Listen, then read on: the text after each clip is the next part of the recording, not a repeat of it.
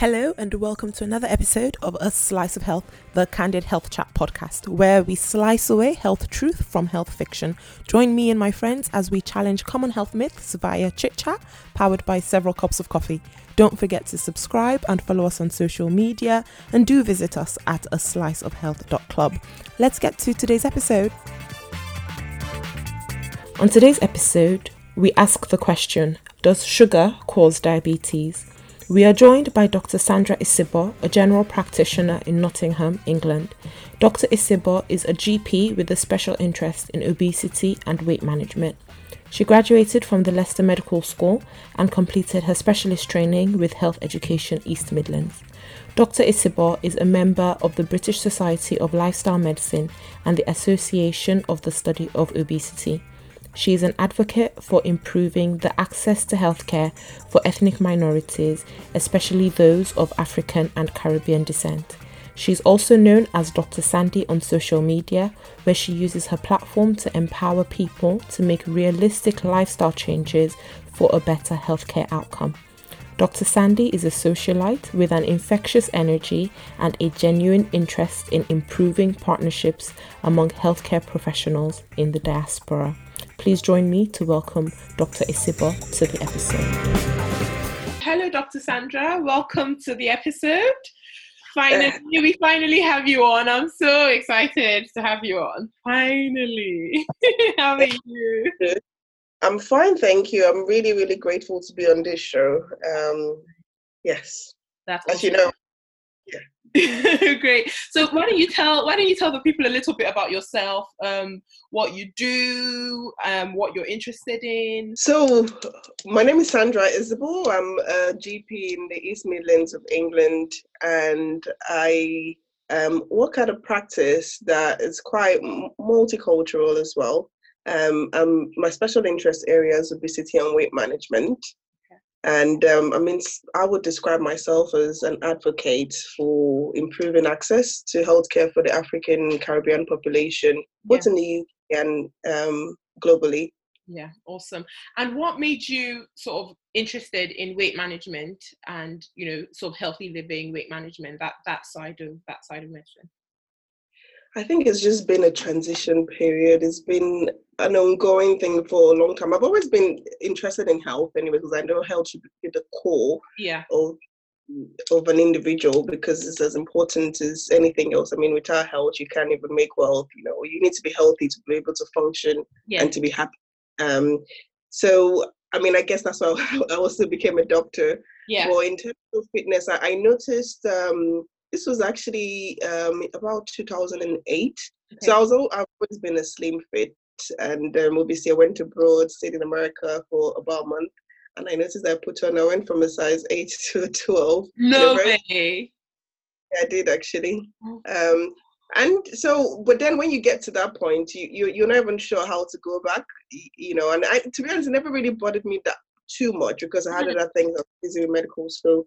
Um, but then over time, you realize actually you're not being healthy, and how can you be teaching other people to be healthy when you're not fit yourself? Yeah. So obviously said everything about nutrition and exercise and just gradually and but then I, I saying that I've always been an outdoor person I love exercise although um, you know it, I loved exercise, but then because of the social factors around me, I wasn't exercising much. It's interesting how you can obviously switch yes. um, because of the environmental factors. Definitely. Until I made, uh, uh, I, I say I made an informed decision to actually become um, a bit more thoughtful with what I ate and um, in, increasing my level of physical activity. And to be honest, I've not looked back since then. It's been obviously it's been like waves, you know, sometimes you do more than other times. Yeah. And I'm always, you know, trying to make sure I stay fit and healthy. Yeah. That is that is fantastic. And oh my goodness, from an eight to a twelve in such a short span of time. But that America will do that to you, you know, like their portions are so huge. The sizes of the slice of pizza is massive. It's like the size of my face. Like it was a culture be honest. I think I never expected it. you never expected it. Yes, you you know that right. yeah. Wow. Okay. So today we're going to be talking sort of on that line, basically, um, which is obviously it fits into your special interest as well in terms of sugar and diabetes. And the, the main question we're asking is, does sugar cause diabetes? What do you think? That was actually an interesting question. Mm. Okay, yes, no, because as you know, there are different types of diabetes. Yeah there's type 1 diabetes, which has got nothing to do with the amount of sugar you're taking. It's because um, there's a small organ just that lies behind your stomach. It's called the pancreas. It's not working as well as it should do. So that's why people become um, diabetic type 1. So they will need insulin because the pancreas is not producing insulin. So they will need to be given insulin to be able to function normally. So that's definitely nothing to do with sugar. But then you've got type 2 diabetes. Again, type 2 diabetes is obviously quite common. That's one a lot of people refer to. Yes. Um, and I wouldn't say sugar causes type 2 diabetes either. There's no direct link. Mm. However, if you eat more sugar, you're more likely to put on weight. And as we know, obesity is one of the major risk factors for type 2 diabetes. Mm-hmm, mm-hmm. And so tell us a bit more about sort of a diagnosis of diabetes. So how do we then get to that point where we're saying to someone, you know, you've, you've, you've got diabetes, and then we then start talking about sugar intake, because that's when it then starts to become an issue, isn't it? When people realize that actually I've got this problem, and the doctor is telling me that actually my diet contains way too much sugar, and they've never really thought about it before. Okay, I mean, I mean, let's just go back to the basics in terms of um, diagnosing diabetes, as we know, a lot of patients or people are not symptomatic. Mm-hmm. So you don't have any symptoms. Most cases of diabetes is actually picked up incidentally. Yeah. Um, people might have had screening for the work related issues, or some people the men's well men's or well women's check. Yes, yes. good. Everyone should have that. Yeah, definitely. So that you could have been picked up incidentally. Um, however, for some people, they might have symptoms. So um, it could be minuses that you're peeing a lot or you're becoming quite thirsty. Yeah. And for some people, they lose weight. Yeah. Um, although we know that obesity can be linked to type 2 diabetes, some yeah. people, because of obviously the amount of sugar in the blood, they lose um, some weight. And also, you might, it could be even subtle things like recurrent water infections or recurrent thrush infections and um, for some people, you know, there's something I need to mention, which I don't think we talk about much because, I mean, you don't really think about it. But for some people, they might have what we call acanthosis nigricans. Yes. So yeah. they're like a dark velvety patch, tends to be around the neck. Neck. on at the, the armpit. Yeah. Exactly. That is actually really important because there are a lot of people that go around, especially darker skinned people who go around with those patches and have always of felt that they've had it for a long time, but it, it, might actually be an indication of diabetes and other medical problems. So, um, I mean, obviously, once if you have any of those symptoms, you need to go to your doctor, and um, it depends on what part of the world you are. Yeah. so you that the first thing that's done is either a urine test or um, a blood sugar test, so with the pinprick test, um, and obviously that, that's not enough to diagnose diabetes. So you would need to have more definitive testing which could be in a form of, um, of fasting blood sugar. So that's where you're asked to fast overnight and then you have your blood taken next morning. Or it could be um, in form of blood test called HbA1c, which tends to be used um, predominantly in, in England right now. Um, if you haven't got any symptoms with diabetes, it's recommended that the test is repeated um, to just confirm the diagnosis. If you've got symptoms, we start treatment anyway. Yeah. Although we can do the test just to to be prudent. Yeah. Okay. So when people then have had this test, and the HbA1c is quite a good test as well because it it shows the coating of what we call your hemoglobin, which is part of your red cells over a prolonged period of time. So it's not just a snapshot, it's actually a snapshot over about 90 to 120 days, and it's a lot more accurate um, in a lot of people. But then when they come in and you know they finally you finally tell them, okay, yeah, you do have diabetes, either because both of your HbA1cs at separate occasions are high, or mm-hmm. you have symptoms and your fasting sugars or your HbA1c is also within the diabetic range. And then they say, oh, is it because I eat too much sugar? What what what what should the right answer be?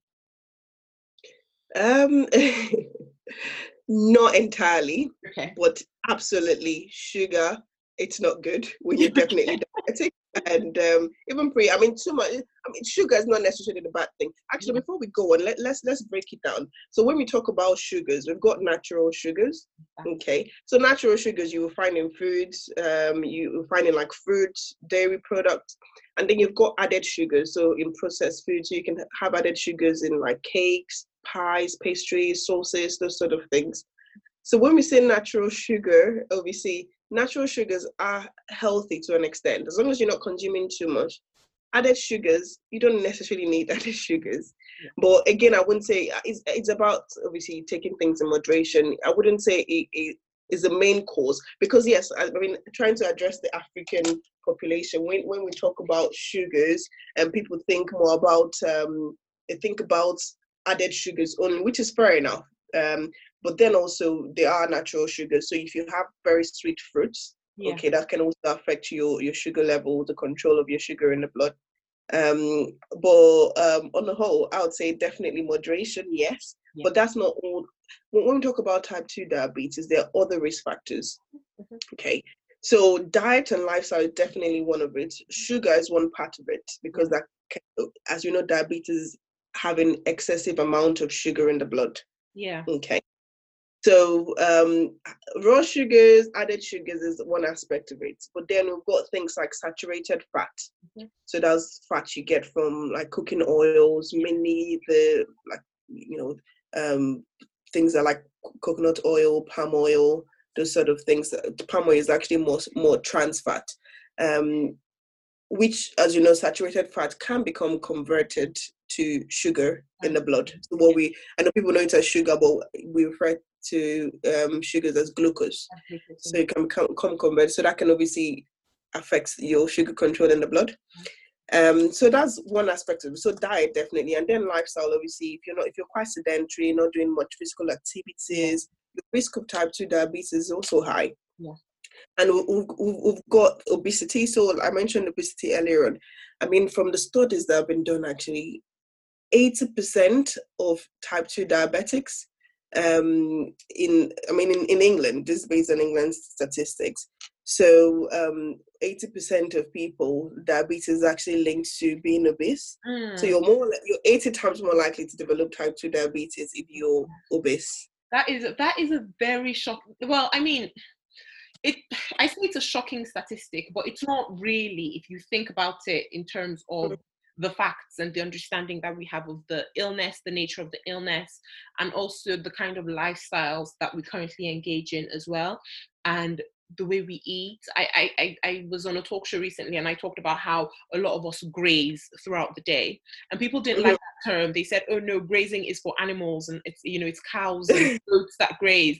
And I was saying, yeah, but we humans, we started doing that now in our lifestyles. We don't actually have set times where we eat. We sort of eat at mm-hmm. work and have a, a biscuit here, a cake there. Someone put something in the coffee coffee room and, and you know we we go to quick things that give us a high a quick boost of energy um, absolutely and then we don't then have active lifestyle so we take the train to work or the bus to work or we drive to work and mm-hmm. all things then eventually eventually build up but then how do we then still staying on sort of the sugar side of things so you know in surgery sometimes i'd have patients say to me oh yeah well you know you've said i have diabetes and now you want to take away all the pleasure in life and um, the, the message i'm trying to bring across is I'm not trying to, you know, extinguish or excommunicate sugar from your life. No, but it's about trying to have a balance. So as opposed to saying you're never going to touch refined sugar again, how do we then mm-hmm. get you into actually saying you might touch it, but you'll touch it in a moderate way, in a balanced way, so that you're doing something beneficial for your long-term health. Does that does that make sense? Yeah, yeah, that, that that that makes sense. Um, I mean, we we need to we need to make it clear. Sugar itself, it's not a bad thing. Yes, exactly. Having excess of sugar, that's yeah. bad. With type two diabetes, as we know, the main problem is the fact that you're either producing less insulin. Yeah. Okay. Or your body is actually producing insulin, but your muscles, your liver cells, your cells in your body are not responding to the insulin that's produced. So what we call insulin resistance. Yeah. Okay. So imagine if you, I mean, like if you, if you consumed, um, you know, you, you, were saying something about having sh- quick burst of sugar, so mm. things with high high um, what we call glycemic index. Yeah. Because what the high glycemic index it means once you once you consume it, obviously it goes straight into your bloodstream. It can send your sugar levels up oh. pretty much straight away. But then it's it's obviously gone and in like a time. Well, doesn't it? Yeah. Hungry again, you're back to square one and you stop eating more. But during those times, your sugar levels are obviously high because, yeah. especially like you said, if you're sedentary and you've not used it up, it will be in your blood. Yeah. Okay. So, um, in terms of definitely, I mean, with diabetes, so um, I would never say to a patient you would not be able to con- consume refined sugars ever again. Okay, if you can avoid it, that's great. I mean, normally why I advocate is for alternatives. Okay, so let's say I mean in, t- in terms of like cup of tea, you know, instead of using um, refined sugar, um, you could maybe try some honey, which has got sugar, so it has to be like maybe half a tablespoon or a, t- a teaspoon rather um, of, of honey. But myself, I use I'm not diabetic, but I use um, stevia because it's got no it's got zero calories. You know it's it's amazing that you talk about that actually because there's been a lot coming out now about um sweeteners and should we actually use sweeteners or not? And it was in it was when i was in medical school that i actually stopped adding sugar to my coffee. Um mm-hmm. because i just thought well you know i have so many cups of coffee every day already which is a problem in itself. But if i'm adding a teaspoon of sugar to it every single time, then that is actually that is probably not, you know, that is not going to help me long term. And I think making mm-hmm. kind of simple switches yes are not seem big, but long term they're actually really important. And I think mm-hmm. sending these messages across to patients that that is really really important as well. What what yeah. other, what other kind of things are um simple but practical and can be maintained long term? Okay, so um, just sticking to um, diets um, at the moment. Mm. So, um, I mean, there's not specific diets for diabetes, but what would recommend is um, fiber-rich mm-hmm. carbohydrates. Yeah. So instead of your white rice, which is got a lot of starch, you can have um, brown rice, which has yeah. got fiber. Mm-hmm. But as you know, obviously, it still contains calories, it so does, you still have yes. amount and proportion. Yeah. Okay. Um, but the important thing is that you're getting more fiber, which obviously, and the thing the thing about fiber-rich carbohydrates is that it's got um, so it stays it stays longer in the blood. Yeah. Okay. So um, obviously, your your body breaks it down slowly. Mm-hmm. So um, yeah, it would it would stay for a, a long time. Um, so we're talking about GI indexes, so this is a good one to to have, yeah. which and fiber rich foods as well also suppress you know that feeling of hunger as well. So when you eat it you don't suddenly feel like oh yeah i need to go and have something and have something else immediately. But something that i was going to mention as well is what about sort of in the sort of african caribbean society environments or sort of asian societies as well? Um mm-hmm. eating large amounts of food is normally considered normal or people say oh no and um, people are going to say that i'm not eating enough or are going to be worried that oh my portions are i've reduced them way too much what would you say to people who feel oh no you're telling me to eat too little for my my natural body size mm-hmm. Um, talking about body size, um, to be honest, it's not just about body size in terms mm-hmm. of how because we, we I mean to be honest, what you eat should be personalized. So the amount of calories you take in should be personalized. Depends on your goal at that time. Mm-hmm. Because if you're trying to lose weight, you need to be having very low calories. If you're just trying to be normal, maintain your weight and your blood sugar, um, then you need to work out what the best calories would be depending on your body size, if you're male or female, or um, depending on also the level of physical activity you do. Okay, there's no one fixed rule. I mean, on average, for a woman, you're looking about 2,000 calories just for maintenance. Yeah. Okay. Um, so in terms of, of course, you need to, you need to think about how much you're eating.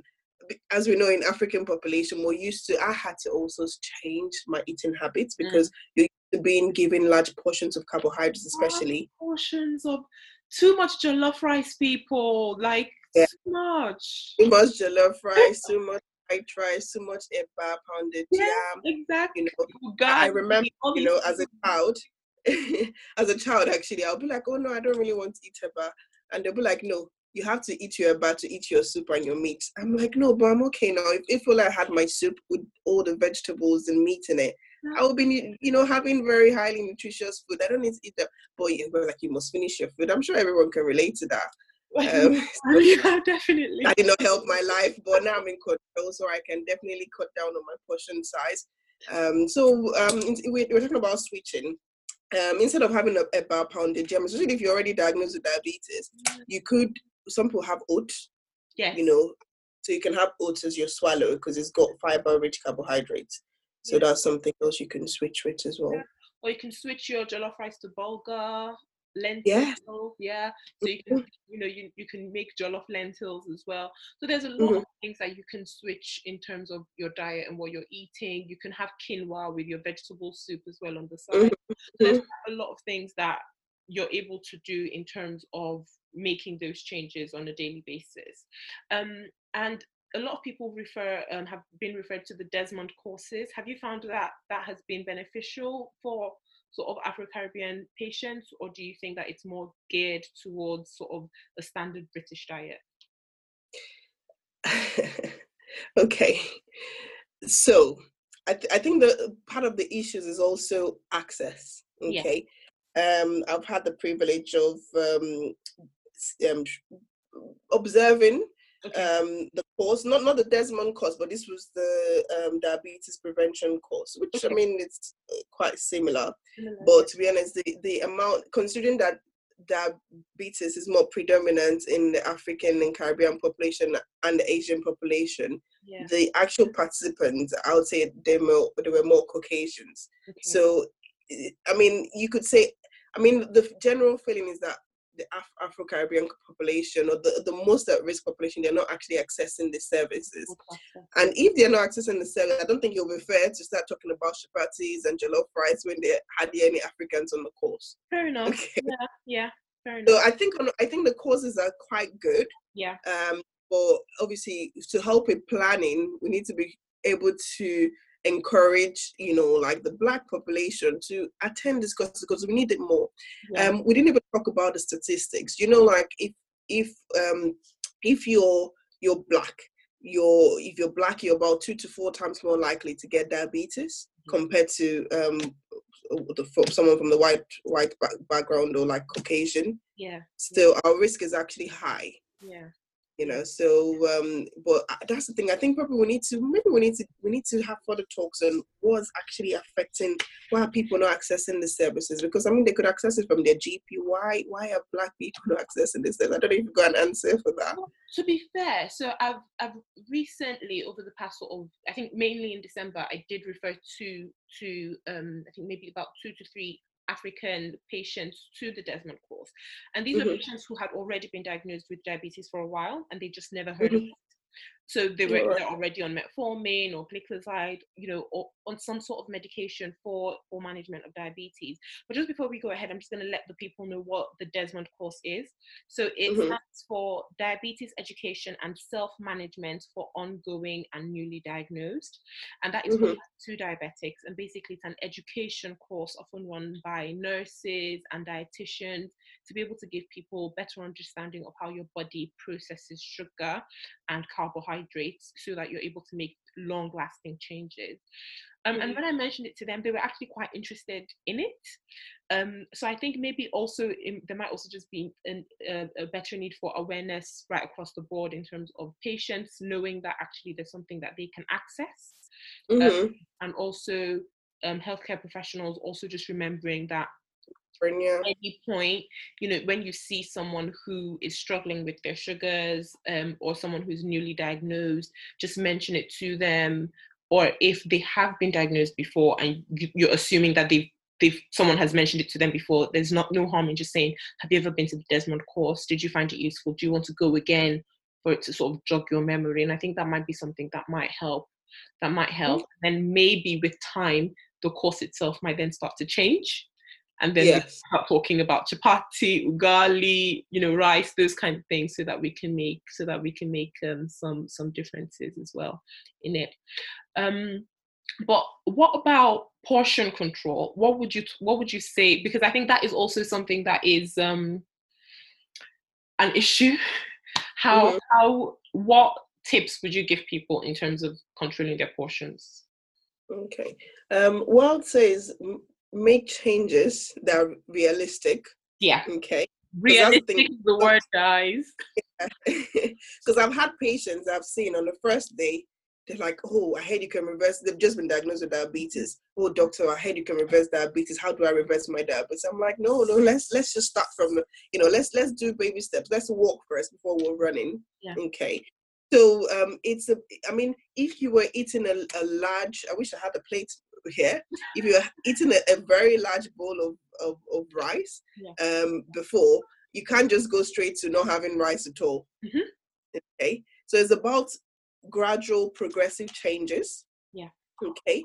But if you were to ask what a, what what the recommended okay normally what i say i mean some people count calories and like i said mm-hmm. you can work out what your daily requirements are on average tends to be about 2000 calories mm-hmm. um or if you had a plate you know what i what works for me okay i put it's best to put your vegetables first i see the vegetables as the main thing on the plate so half of my plate should be vegetables yeah and and then the other quarter should be carbs mm-hmm. so but like i said fiber rich carbohydrates yeah okay yeah. and then the other quarter of the plate mm-hmm. um should be your protein yeah so again, protein, healthy protein. So like legumes, um, you could have um, you can have some meat or fish, but you know, having lean meat instead of meat with a lot of because you know Africans we like the broccotos and you know those those you know with all the fatty fatty stuff. Mm-hmm. it tastes nice, like you can't deny that. I didn't like, it makes, it makes soups, the sauces taste so rich and like you're yes. eating it, you can oh yeah, but it's not. Yeah. So um, it's about yeah, looking at having a healthy plate. Just just aiming to have a healthy plate. I mean, the other thing I would say actually, you know, a lot of times we focus on oh, what do I need to what what should I not do mm. to you know lose weight to get my sugar control. But how about what you can do? What I, try, I mean, what might might be a good thing to focus on is how can I have nutritious food? Yeah. You know, how can I eat more nutritious? How can I make sure I'm getting you know, like my my minerals, my vitamins, you know, getting folic acid, iron from my food. So eating more greeny vegetables, you know, eat, rather than just having a plate and like, oh, I'm just gonna eat because I'm hungry. It's just rice stew, you know, and meat. You know, I'm like, what can I? How can I? How can I? You know, have you know salad on this, uh, you know, salad, and then have just a little bit of rice and and sauce. But just you know, think being aware. I think the main, the first thing is first of all being knowledgeable because you know there's not a lot out there on nutrition unless you go out to find find out yourself but maybe the first thing will be able to educate yourself. I mean there's a good website so diabetes.co.uk talks a lot about nutrition talks about diabetes control so there's a lot of places where nhs choices is another one um, so you can get more information and hopefully with knowledge, then you can apply the knowledge and exactly. see some progress and, and, make and make the right changes. And what about yeah. people who feel that they're bound to get diabetes because they've seen their grandfather have it, their grandma, their mom, mm-hmm. their dad, their siblings, and they feel, okay, you know what, this is a genetic thing. So this type 2 diabetes is a genetic thing. I'm gonna get it anyway. So I might as well just live my life while I can and when I get it, I get it. What would you say to that that group?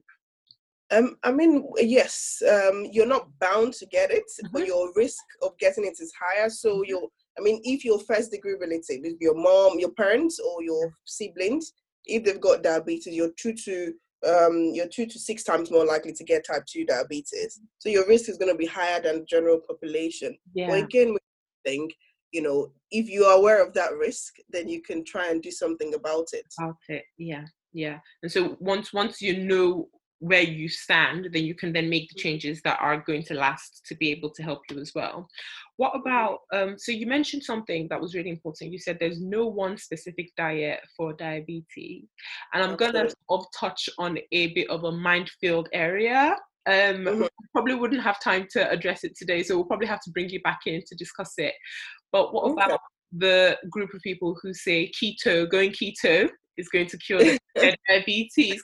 There's been a report um, talking about that recently. I think I saw that on the news the other day. Uh, you know, a chap who'd done really well for himself and going from being morbidly obese to being within a normal BMI, and he, you know, he, he was a champion for going keto.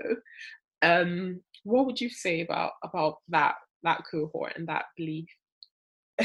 well, I would say that's true. Keto keto diet can actually um you can actually reverse diabetes mm-hmm. on a keto diet. Yeah. Okay. Um, however, I just need to make it clear that you know keto diet is not for everyone. Mm-hmm. Okay.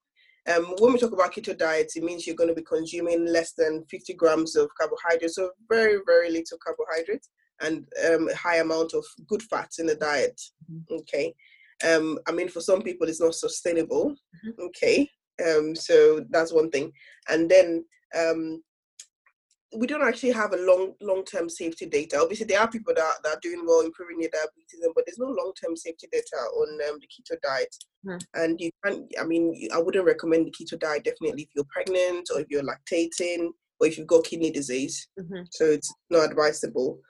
And saying that, you know, keto diet is just one one aspect of you know eating again, like what I would say is work your way. I mean, what's what's the difficulties you're having? If you mm. feel you're fine having less carbohydrate, that amount of carbohydrates, and you know having a good amount of fat, that's fine you know. But for some people, for someone like me, I love every bit of everything. Yeah. So I just want to be able to to eat what I like, but yeah. then have less of you know the things that, that I shouldn't. Yeah. Um, or try to more or less. No, I, I won't say I don't strictly calorie count, but just roughly get an idea of how much calories I'm, con- I'm consuming. Mm-hmm. So it depends on what I wouldn't do the keto diet, but again, some people can do it successfully, and that's fine. Mm-hmm. Okay. But I just want to highlight there's so many other diets out there. There's a Dash diet, there's Zone diet, there's Orange diet, there's Mediterranean diet. Oh my! There's so many it's so overwhelming. Honestly, every single time someone comes in and says, "Doctor, I'm on the so and so diet," I have to I have to actually pause to clarify. Like, okay, what exactly is this diet? What are the contents? What is the main belief? Because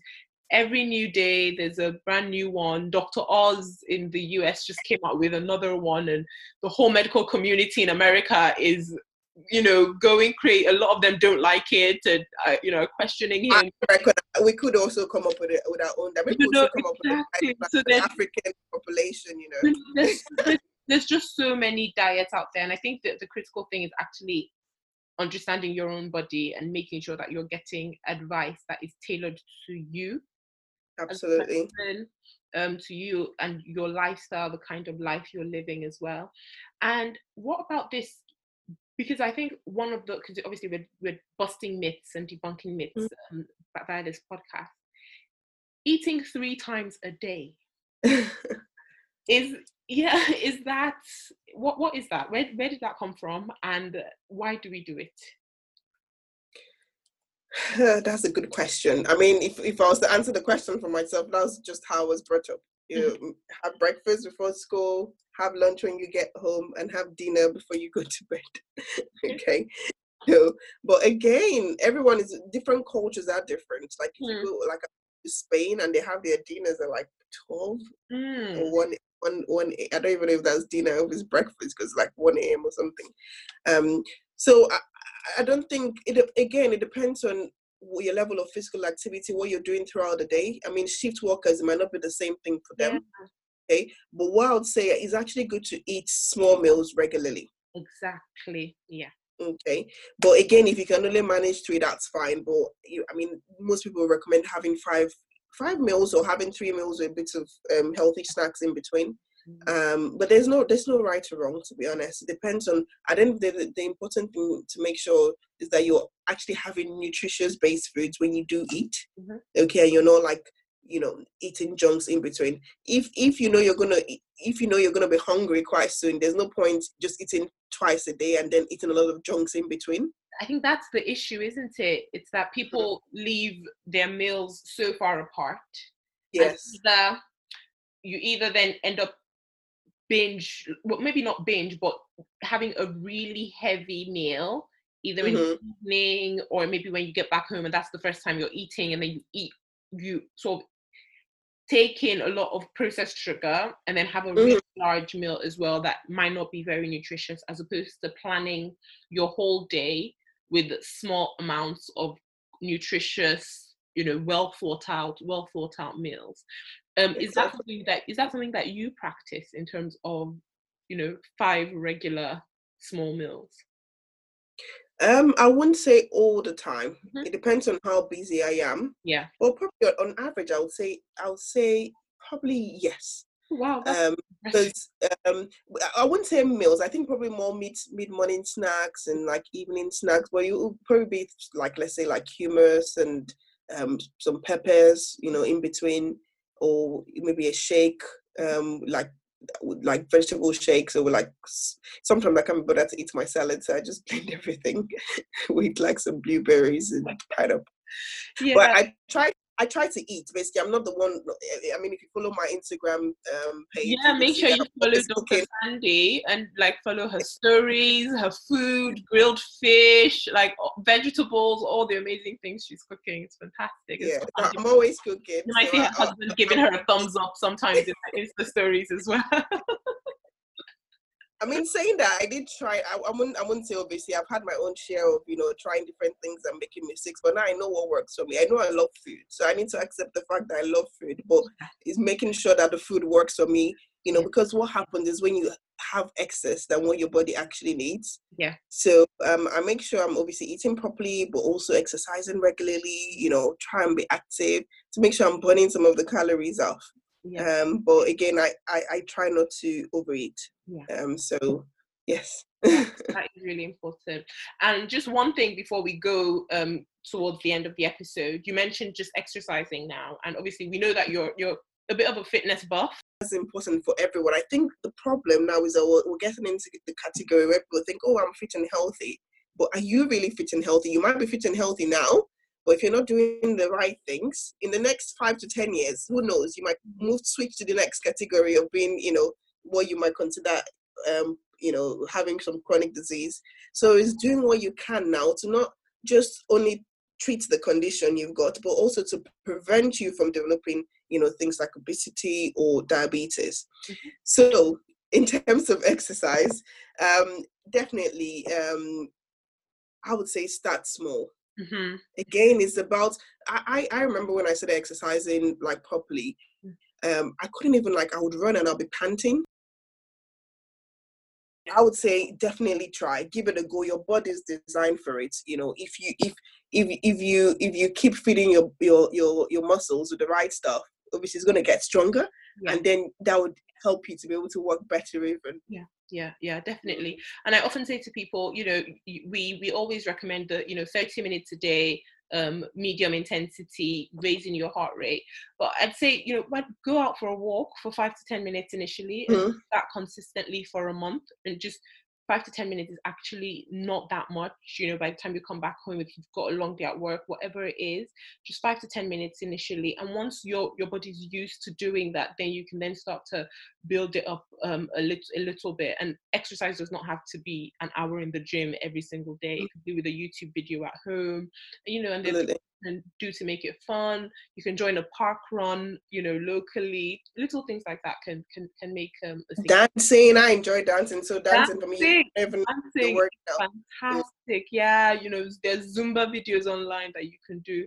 So there's lots of things that that you can um, definitely do. You know, just listening to Afro beats at mm. home and just dancing to it while you're going. Some boy. It's, yeah, it's definitely something that that is effective. I know we talked about aerobic. I was just going to say resistant training as well. Mm-hmm. So even if you can't go for a run, you can just start with some little weights. Mm-hmm. You know, so like the dumbbells. Everyone should do resistant training because even if you don't feel like it's beneficial for you now, that would that would help you for when you become older. so you strengthen your muscles and your bones, mm-hmm. but then it reduces the amount of what we call visceral fat. So that's the bad fat that you don't yeah. want. Yeah, resistance training is actually important. So not just aerobic exercise is good, running and the rest is good, but just strength training, working yeah. out those core, you know, just simple weight training, even if it's, you know, like doing t- dumbbells, just even 10 a day is better than nothing. So every little helps. That's what I really want to say. Yeah. Okay. And just can we end on a positive note for yeah. obviously you know this talk has been about diabetes. Yeah. So um, I just want to quickly touch on what we call the DiRECT trial. Mm-hmm. So this was actually done in, in, in the UK. So they recruited about 5,000 patients, just over 5,000 patients with um, di- uh, diabetes. And then they were exposed to intensive lifestyle, mm-hmm. um, mm-hmm. so low calorie diet. Yeah. So they started with calories about 800 and then it was increased gradually over a few weeks. Yeah. Um, then also they were given structured exercise programs. Mhm. Okay. So what they actually found that about even because the, the, the patients were studied over a long number of time, but after two years, about 36%. So that's over a third of you know the participants, they were actually able to reverse their diabetes Yeah. just with you know intensive diet and lifestyle. So it is possible. This is we're not just saying all this just because you know just to mention, but it's, it's really it, it, these- they are real life patients that have actually reversed their diabetes, and they're obviously um a lot healthier. And it's not just diabetes because when you when you you're healthier, obviously that improves your cardiovascular fitness, so reduces your risk of also having a heart attack or stroke. So um, yeah, hopefully we'll get to talk about this in more detail. But um, yeah, so glad to be here. definitely definitely and that and that is such a positive note as well that diabetes can be reversed it can go into remission and the main thing with you know moving it backwards is actually intense lifestyle changes as well so because we're trying to make everybody a health champion what would you say today as a as a takeaway for people who want to become a health champion wherever they go be yourself. I know it sounds very silly, but um, be yourself and be a better version of you. Mhm. Okay, and then also you'll be able to help other people in that way. Um, but um, obviously, just being self-aware. Mhm. Self-aware. The first thing is treating your body um, with respect. yeah Okay. Um, so with TLC, you know, you won't be eating junks. You know, you won't be putting junks in your house. So why would you put junks in your body? Mm. Um, you know, again, you'd want. say that again say that again say that again for the people So- back so I, I don't know about maybe some people would, but you know, I personally wouldn't want anyone coming to throw garbage in my house. So I would obviously definitely not throw garbage in my house. So if you Mhm. think of your body like a temple, um, you know, do not throw garbage in there and you know try and get out what you can get out that is rubbish. So that might be through exercising to help burn off, you know, excess that is not meant to be there. So think of it that way, and I think that will help you. Fantastic. Treat your body with respect. And since you don't keep junk in your house, don't put any garbage in your body. Thank you so, so much, Dr. Sandra. It's been absolutely a pleasure having you on today. And hopefully, we'll have you on again sometime soon. Make sure you guys follow her on Instagram, Dr. Sandy, and I will link um, her Instagram page um, beneath in the notes on iTunes. Thank you. Thank you. Thank you for joining us on today's episode. Remember that this podcast in no way replaces the advice you receive from your own doctor or physician. Don't forget to subscribe and follow us on social media.